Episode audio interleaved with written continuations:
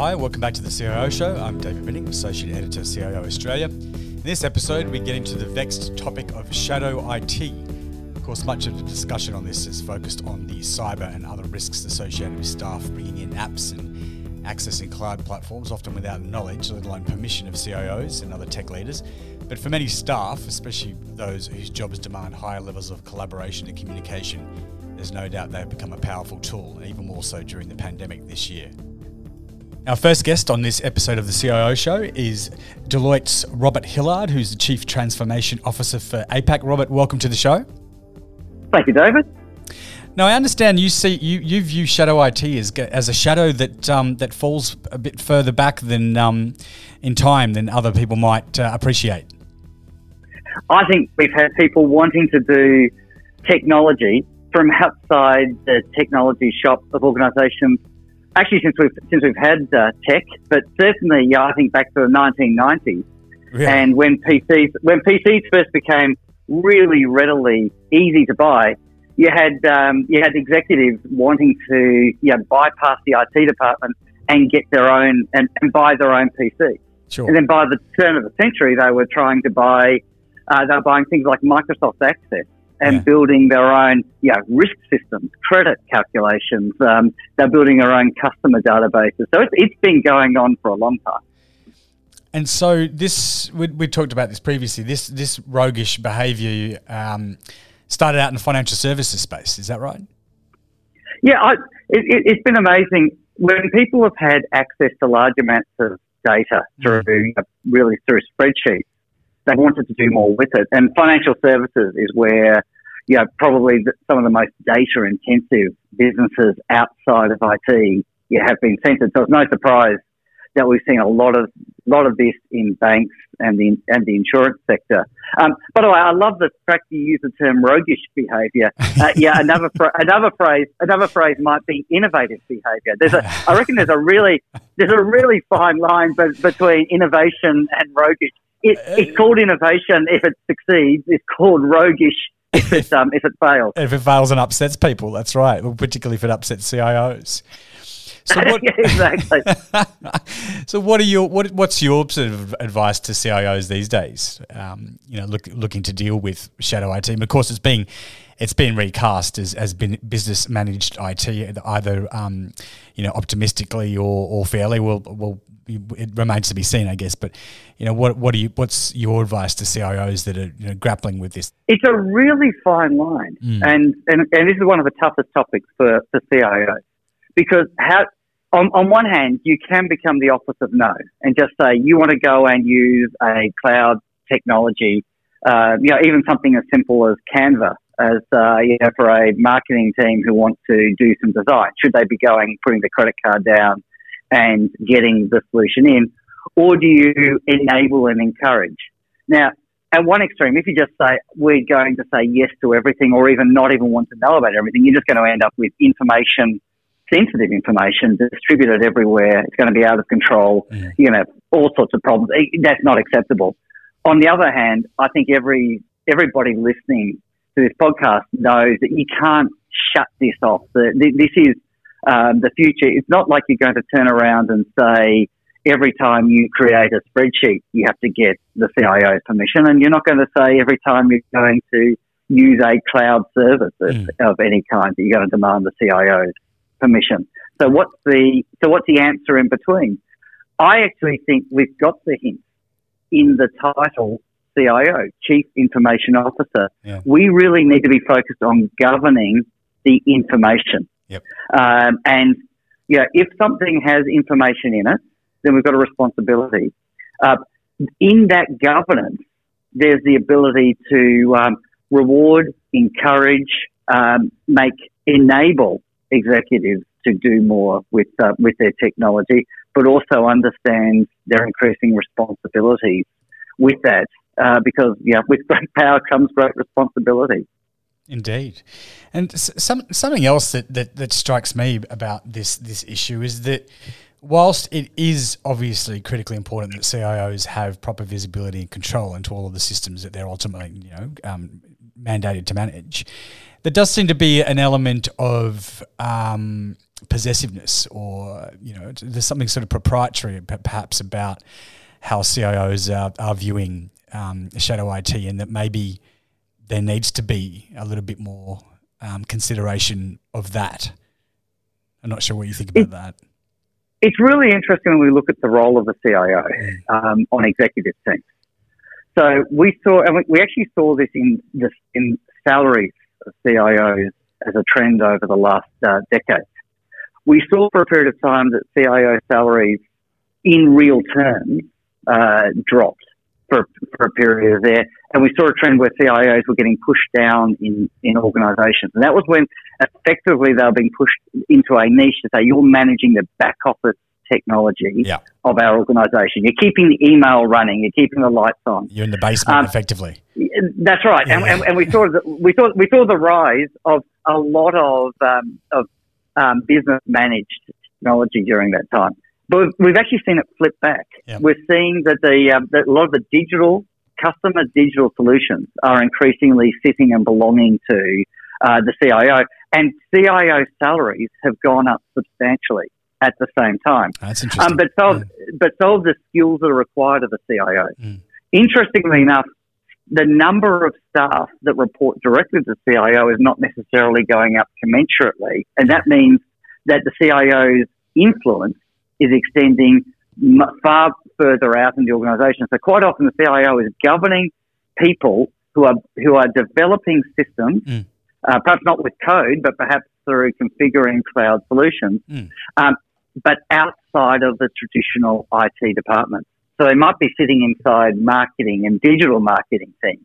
They might even be sitting inside finance teams. Yeah. Um, but they are very much under the governance and the strategic direction of a CIO. And I, I reckon that's an incredibly exciting opportunity for forward looking CIOs because um, it means that, that rather than being weighed down by just the operational, um, you know, constant operational drag of trying to keep a large organisation running, there is an opportunity to set the, to influence and set the strategic direction of entire companies. Because after all, you know, we've gone from technology enabling business to for so many businesses, technology is the business. Yeah. And you see that this this that trend is coinciding with this growth in shadow IT, with with shadow IT being a, a, a key tool.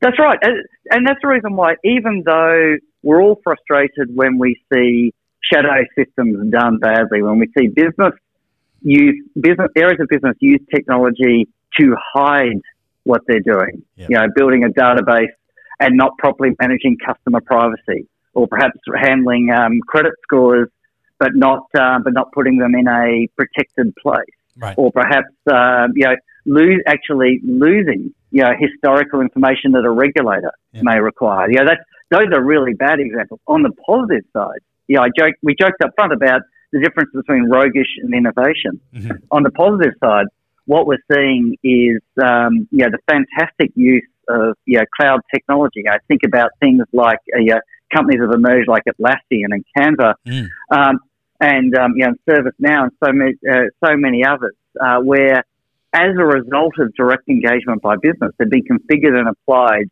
in innovative ways that if you simply collected requirements, did a vendor analysis, and then went out to market, you perhaps wouldn't have um, you wouldn't have managed to have enabled or discovered you know, new ways of doing business.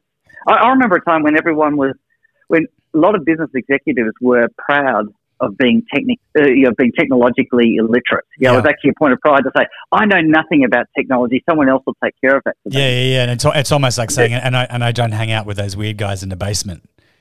That's right. Yeah. Well, the weird guys in the basement have taken over the building. Oh, they should. They've, and, they've taken over a lot more than that, haven't they?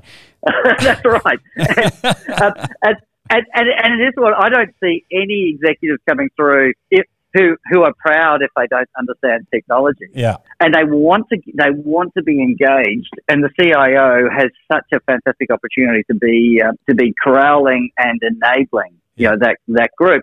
So business, yeah, business managed technology doesn't mean that the CIO is not heavily, heavily engaged. That, yeah. that that's the opportunity. Mm. And of course, COVID has brought it to the fore this year, hasn't it? I mean, COVID's probably, you know, of all, of all the events that we could sort of point to in the last several years, COVID is, is probably the main one that has sort of you know forced people to think more um, practically about so-called shadow IT, right?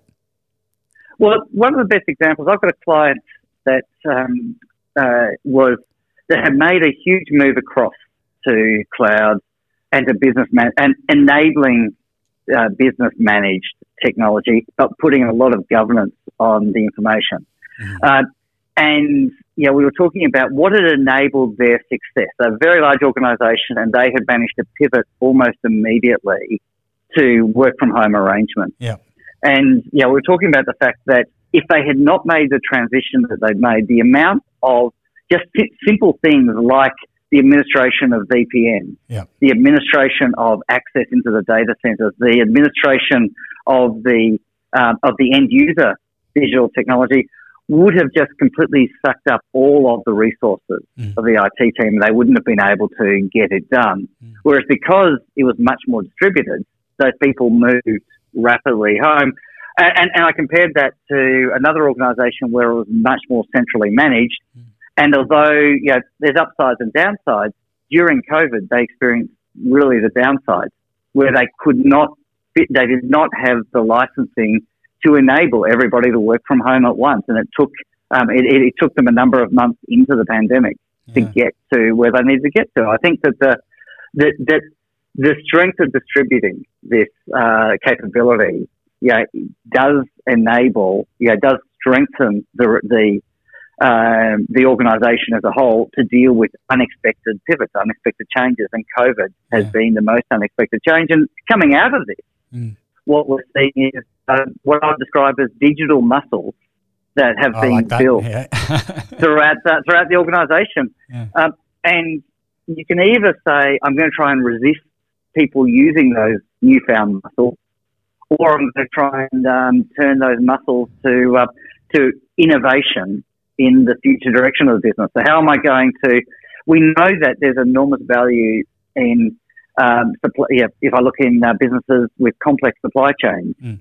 Um, there's data in every aspect of those supply chains, and because people have had to work in new ways, they've often got to you know, direct data feeds from their suppliers of availability, of sourcing parts, of sourcing ingredients from different places, yeah. and they're using that data in different ways.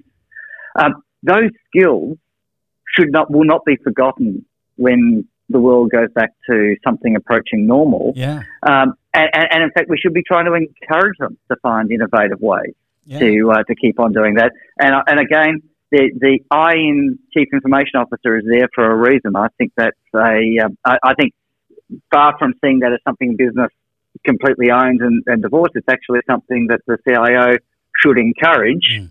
and be directly engaged with but also meet our responsibilities and make sure that we're meeting our regulatory obligations, making sure it's governed, mm. making sure it's retained, and all of those things, and and also making sure the intellectual property of the organisation is properly uh, curated.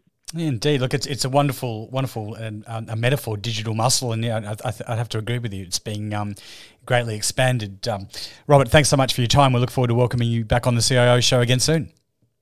Thank you, David. Joining us now is Kerrie Campbell, who's the CIO with Flinders University. Kerrie, welcome to the CIO show. Thank you, David. Good to be here. Great. Look, I understand that you've uh, been at the vanguard of a, a major um, digital transformation at, at Flinders University, and that along the way, um, you quite sensibly taken a fairly preemptive uh, approach to dealing with it. Yeah, so um, when I joined Flinders University, I'd been at a previous university, and I understood the business model of a university. It's a bit like Unilever. It has one big company and mm. many different odd companies underneath. So I brought a new model in to the university sector that, which was really focused on customer-centric service from IT. And that way, what we did was really cut down the shadow IT because we were providing the services that the customer wanted mm. rather than the services that IT wanted to provide to the organisation. Yep. Um, and that way we showed value for the organisation. We also showed that IT is it's a big cost center, right? There's an organisation, IT is usually the biggest um, part of the organisation. Mm. So when cost cutting comes, they're usually hit first. But if we could pro- provide the value yeah. and prove to our customers and to the organisation that we're very valuable, then that helps reduce shadow IT. Not to say that there isn't shadow IT happening. Um, it always happens, and it's always quite frustrating when it does. But uh, we, we have really reduced it. I think we've got about 98% centralisation at Flinders University. Sure. But I mean, of course, the system that you were brought in to review and, and overhaul has, by all accounts, been you know, a fairly unwieldy um, you know, hodgepodge of systems and um, no doubt you had large numbers of people who really felt they had no no option other than to you know download apps and access cloud platforms just to get their jobs done, right? Absolutely, and you know we've got a really young cohort of students that we're dealing with who are digital natives, and we're a bunch of digital immigrants trying to tell them how to use products and services, which is really interesting. You know, they hack their phones every day. Um, but for, for me, it was really, we did have a large legacy base. Yeah. Um, uh, you know, I would have said it was like IT in the 70s. Um, and it was, it was making things more enterprise. Yeah. Uh, because they just sort of things, universities are very organic in the way that they they they grow. Yeah. And therefore, their IT systems are very, very it's, disparate. This is like just a, uh, that's just a, a, lovely euphemism for disorganized, is it? yeah, it is. It's a nice way. We're, orga- we're organic. yeah. Um, and so for me, it was there was also a business level of maturity as well that was quite low in a university. Yep. IT was really done to them. Um, you know, IT just provided networks, and that's all they they really valued. Yeah. Um, and I had to bring in a really different way of thinking where IT actually became their business partner. Mm. Um, we we created uh, business centric IT governance groups, which means that on the governance group, it's all my customers and and and one IT person to to, to foreshadow the IT roadmap. And our IT roadmaps aren't IT roadmaps; they're business outcomes. Right. So it's a very different way of thinking and working in IT. Which is what this discussion, where this discussion really is moving, isn't it, from shadow IT to, to business managed IT? I suppose it's fairly safe to assume that universities have you know, larger, perhaps larger proportions of, of younger people, not just talking about students, of course, but but yep. within the staff. Did you feel? Do you feel that there was even um, more pressure to you know manage and accommodate use of shadow IT in, in your in your experience at Flinders? Well, uh, yes, because um, you know there's brain computers and wind computers at, at, at universities and a whole array of really different individual packages of work. Mm. But I don't want to touch that because that's really that's really the researcher's part. What I wanted to do was bring in all the IP that was corporate, was enterprise, mm. and make sure that they were getting good value for that across the whole entire organisation, rather than just thinking about one college or one sector that just decided to have someone in their in their team that had a little bit of IP knowledge and worked with the vendor and tried to start something up. Yep. I really wanted to make sure that we stamped that out because that that was hugely expensive in the organisation. Mm. And, you know, those guys would come to us and then say, oh, can you integrate this for us? Because we didn't know how to talk to X, Y, or Z. Yeah. And that's a really annoying way to deal with IT because, you know, they've gone and made something for themselves and they're trying to enterprise it, which usually costs three times as much to undo. Sure. Is the, is the integration issue less of a problem now? I mean, obviously, there's there's a lot more APIs. There's a much wider availability of APIs. Is that is that making this job easier and perhaps leading you and your your team to think a little differently, less uh, be less um, uh, shadow IT averse? Absolutely, I think um, that's creating you know plug and play systems instead of having the old SOA systems that were really heavyweight and really industrial. We've now got um, middleware systems that are very light and very easy to use. Um, using APIs to connect all the different software services. Mm. So instead of looking at the old systems and vendors and saying, well, at least we can do 80% and then we'd, we'd configure the 20% and then you'd be stuck with that product forever. We're now using products which we can plug in through APIs, mm. connect and talk to other systems. And we end up creating ecosystems, you know, a teaching ecosystem, a learning ecosystem, right. a research ecosystem. Yeah. And that means we can get the best of breed and use those and propel the organisation forward rather than being stuck to a particular product. Do you, do you think this process of, of accommodating um, Shadow IT, of course, we're talking about apps and cloud platforms, has changed how you view your core systems internally? I think so, absolutely. I mean, yeah. I'm a pretty um, good, uh, I'm a component, a proponent of innovation. So I remember there was you know, and, and, a component, yes, and a component, yes. yeah. um, so we look at our enterprise system and try and make them as robust as possible, so mm. people they just use them naturally. Yeah. Um, but also, I, I, engage in some of the academics and researchers are doing a really interesting thing. I remember once there was this product called Quitch. This uh, math professor was using it to try and gamify accounting, mm-hmm. trying to get a better pass rate. And I talked to him about it. I said, oh, he's using Quitch. And he's like, yeah, but you can't stop me. I'm like, well, I don't want to stop you. Uh, if, did he, did he say it like that? He did. He was like, "You can't stop me." It, was, it, it almost sounds like he was jumping out the window at the time as he was saying it. yeah. Well, he was, and he was really defiant, and I was like, "Listen, I don't want to, I don't want to stop you, but if it works really well, how are we going to scale this up?" Yeah. And he said, "Oh, I didn't think about that." And I said, "Well, we're here to help you. Yeah. Um, and we'll help you scale it up. And if it works, we can put it right across all the hard courses in the university." Yeah. So it was about them change their mindset, not seeing IT as the people who had the stick and had the power to turn things on and off. Yeah. But but who are working there to, to achieve their outcomes. Yeah. Rather than just the outcomes of the IT office. Uh, it's wonderful. And obviously, cybersecurity is a, a critical consideration here. It's, yeah, I mean, it's tough enough, isn't it? And obviously, being a CIO of a major university and in, in these current times, um, yeah, it, it, must be something that, um, that plays on your mind. Um, yeah, cybersecurity keeps me awake most nights. Um, in the university sector, it's way harder than in the commercial sector. Mm. commercial sector, you have hard boundaries that you can defend. Yep. Um, in the university sector, it's it's open by nature. Yes. So you know, um, we we have people coming on campus with uh, bring their own devices. We we collaborate with international right across every sort of border. So it's really hard to whitelist anything or close down our our boundaries. Yeah. So for me, it's um, it, my my CISOs are very stressed, but but very innovative oh, because because we can't we can't be the stick that always shuts them down. Yeah. But we have to make sure there's no data leakage. We have to make sure you know there's no hacking coming in from state-based agencies. I mean, we, we're at Flinders University. We're dealing with developing a COVID vac- COVID vaccine, so we know we've been targets of state-based agencies. So. Yeah. Yeah. Those sorts of things, you know, you wouldn't think that you a few years ago that you'd be saying someone's trying to hack you from a particular country yeah. and it's um, sanctioned by the state, but uh, we're in a very different world now.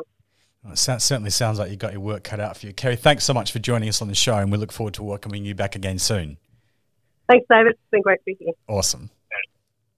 Our final guest on this episode of the CIO show is Andrew Lawrence, who's CIO with Australian Challenger Telco Superloop. Andrew, welcome to the show. Thanks, David. Thanks for having me today. Great. Look, what have been your experiences managing the growth of Shadow IT at Superloop? Uh, look, I think Shadow IT in, in general is a, I guess I don't like it as a term. It's, it's a, one that doesn't sit really well with me. I think ultimately Shadow IT is a is a poor reflection of technology. It's it's a failing of IT to to do its statement. job. Yeah.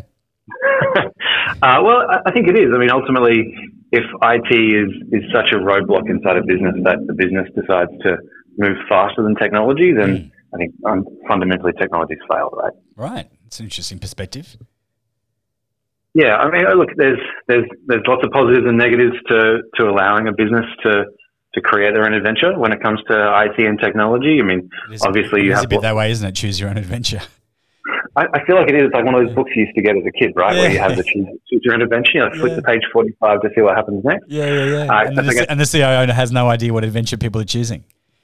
Yeah, yeah, yeah, and and and you don't get to see, you don't get to flick back to page twenty to, to choose a different adventure, right? You've yeah, once you're committed, you're there. Yeah, absolutely. Um, but yeah, I think you know when they when people decide to choose their own adventure, you know they get that flexibility. They get to to choose what vendors they want to use, and, and they get to choose how fast they want to consume um, different services.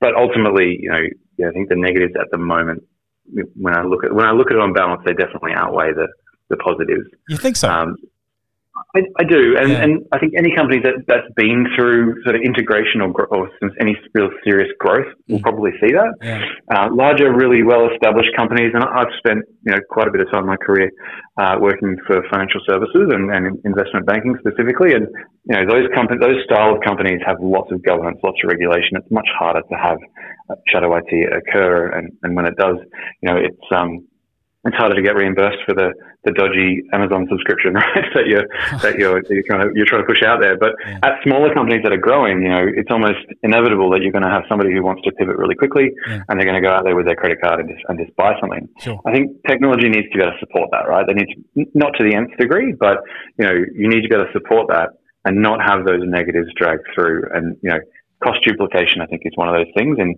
when you, you know, when you do a bunch of integration, you see that obviously everyone buys from the same 12 vendors. So you need to go and sort of drag those costs back into sort of one grouping.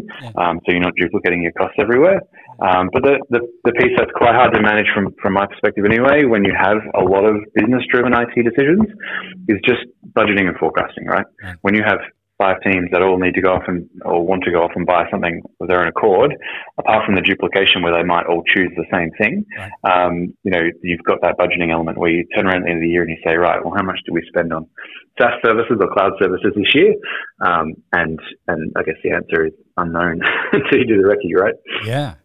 Well, I, I guess I guess the other thing really is that if you have um, a situation. I'm not saying this is your situation, but if you have a situation where you have a lot of staff that are going rogue, choosing their own invention, I love that expression, you're potentially in a situation where people aren't actually using the technology that you've invested in. So it kind of screws the whole ROI uh, scenario, right? Oh, absolutely. Yeah. I mean, that, that just means you know IT are off doing one thing and the business are off doing something separate. Yeah, um, and you're still and, and you're you still spending on stuff that's you know perhaps being you know ignored or you know underutilized. Absolutely, absolutely, and, and look, we, we do pretty well here, um, and we've we've sort of ushered the business away from doing that at the moment. We we have central sort of control, I guess, over uh, over SaaS services, um, and that's that's very intentional. You know, depending on the business, you know, we're we're governed by a bunch of regulation, uh, mm. both domestically and internationally. So, yeah. you know, we we absolutely make sure that we have control over that. Yeah. But we also like to sort of push the business to to help make those decisions. Right? It's not just because we are the technology sort of department or we're the technology part of the business doesn't mean we know absolutely everything about every SaaS service that's being born every other day. So um, the business does still push, you know, to make good decisions, but you know, we we are there to help support them, right? And mm. and that's back to that success piece, right? If you if you as technology aren't there to support the business, and you, you your business is moving faster than you are, I think that's a really a really interesting thought to have the business moving faster than technology. It's it's almost exclusively the other way around, yeah. um, in my experience. But to have the business move faster than you, I think you just need to uh, play catch up, really. But of course, you know, and this has been discussed extensively over the last couple of years. The, the situation really is that people are. Um, are coming to work with the same expectations that they have of their social media apps. That's what's driving it, isn't it? This is what this is. Yeah. to, to, to your point about you know the business moving faster than IT. This is really what's doing it. It's like it's Facebook's fault or somebody.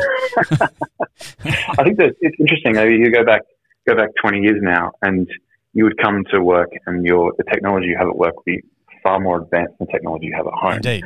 And, and you're right. It's absolutely the other way around. In yeah. some instances, you come to work and you're like, oh can't believe I have to work on this this, this laptop. it's uh, it's not as good as the one I have at home or, or the one that I use, you know, my kids use or whatever it is. So yeah, there, there is that definitely a, that, that's definitely been flipped around or, or flipped on its head a little bit. Yeah. Um, when it comes to consuming services, and we see a lot of a lot of people come in and say, "Well, I use this personally, and I really like it. It might be Grammarly, or it might be Slack, or, or whatever it is." And you know, if it if it's right for the business and it doesn't introduce any undue risk that we don't we don't want to accept, then absolutely help the business roll it out and, and push it out. And then it's once it's in, it's kind of in for everyone as too, right? And you have to assume that if you get one or two requests for the same thing, that it's probably going to get five or six more in the next couple of months. So, yeah. you know, you to review it once, you know, make a decision if it's good for the business or not, and then and then off you go. And I think the key there is to making a quick decision, having a having a really simple framework the business can follow to be able to request something new and and and not have a six week delay where we think about whether or not we're going to do it and have a really easy checklist we can roll through and say, yep, we can do that, no worries, and not be seen as that, that roadblock. Mm. But I mean, some of the, the, I guess, some of the things that we try and do to, to help educate the business is just sort of remind them of the pitfalls yeah. um, of doing it on their own. And you know, we could talk about data security till the end of the day, but you know, there's a whole. Hey, everyone, whole everyone else is why not? well, there's a whole range of data security issues. I think everyone's pretty well across them. But I mean, if you just look at the terms and conditions, right, mm. um, and you and you pick on that for for a few minutes, you know, understanding where the data sits, and then you know that dovetails quite quickly into the privacy principles. Um, because you know, let's face it, based on the cost of cloud services in Australia, if you're delivering a SaaS service, it's probably overseas, yeah. um, unless you absolutely tick the box saying I want it in Australia, and then you're going to pay more. Um, so you're looking at cross-border disclosure of data straight away, and then from there, you know, you need to figure out if you're in the disclosure bucket or the use bucket. So if your data is being used by that third party, or if you are disclosing it to them, and then once you get sort of from there, you need to understand who owns the data, who's got access to it, you know, who's got the intellectual property rights to that that data, and there's just a, a whole sort of range of things that you would normally cover off in a quick, you know, recce of the terms and conditions to make sure that that the service is fit for purpose. Mm. And if the business aren't doing that, and let's face it, everyone's just clicking next, next, next, right? When they get to that page, except for the, the guys in IT who, who sit down and read it. Mm. You know, if you don't read it, you'll never know uh, and I think that's the big risk there, right? Yeah. Um, so I think my my message to our, our teams anyway is, you know, just give us the five minutes to read the to read the terms and conditions. Yeah. Then we can make a really a really easy and quick decision on whether or not that's the, the right thing for us to be doing, and then you know we'll talk about budgets after that, right? Yeah, well, Andrew, listening to you, it seems to be almost an admission on your part that one this isn't going to change. People are going to seek to choose their own adventure. And two, probably even most importantly, the onus is on CIOs to create the frameworks in order to you know manage this and control it. Absolutely. Um, you know, the business, the business is the is the business, mm. and the, the, technology function is there to support the business, right? I mean, yeah. we're we're a technology company, and we are there to support the technology business, but independently, we are just there to support the business and make sure they're successful. Yeah. Um, and if we're not doing that, again, right, then, then what is our role really? And if we push that role back into their teams to do it instead of us, then you know we're duplicating functions, then right, and then that's extra work and headcount, and you know that just doesn't just doesn't work out unless you're a, a rather small business, I guess. Uh, but yeah, absolutely, it's on technology. And do you think being a uh, being a carrier, I mean, obviously Superloop's not only a, a, carrier, but you're one of the newer sort of you know challenger carriers in Australia. You have a very um, a fairly you know young staff, and you um, you present yourselves as a very young progressive organisation. Do you think that's that's created that's meant that this particular issue, shadow IT, has loomed larger for you? No, I think probably the opposite. Um, because we have a lot of younger, uh, younger, more tech savvy people, and that's just by nature of the business. They kind of understand those inherent pieces. I mean, they're quicker to move to want the services, mm. but then when you say to them, "Hey, we need to do these data security checks and these cyber security checks and these sort of terms and condition checks," they understand fundamentally that okay, fair enough, it's a cloud service, it's going to be overseas. Mm. You know, we should give you give you the time to to make sure it's okay, and we're not we're not introducing a problem to the business. So I think they they're okay with that. As as a telco, like I said, we we're under sort of some extra regulations. Mm-hmm. So we're, and as a, I guess, a native security focused telco as well. So we, we kind of put it out there that we do a lot of security ourselves. Uh, we have a different part of the business called uh, Cyberhound, which puts cyber security appliances into schools and, and, and different places and universities. Right. So we obviously quite focused on that element as well. Um, so I think, you know, whilst we have a, a vested interest in the security piece, any company that has you know, over a certain size that's been through M&A, you know, they will absolutely have an appreciation of the, of the shadow IT piece. Sure, sure. Look, I, I, I, I love your um, your reference to people choosing their own adventure. Obviously, a lot more adventures to come, and good luck with yours. Thanks for, so much for joining us on the show. We look forward to having you back again soon. No worries. Thank you very much. Thanks for joining us. We hope you enjoyed it. Coming up in our next episode, we come back to that old chestnut of the skills shortage. Is it still a big thing in Australia? Are we really worse off than other developed countries? what needs to be done? Will encouraging more women to enter IT help address the problem? And how do Australian CIOs view the current crop of candidates? Our employers, that's you, flexible enough in considering candidates that might not tick every box, yet show potential to become ideal candidates once on the job. We hope you can join us.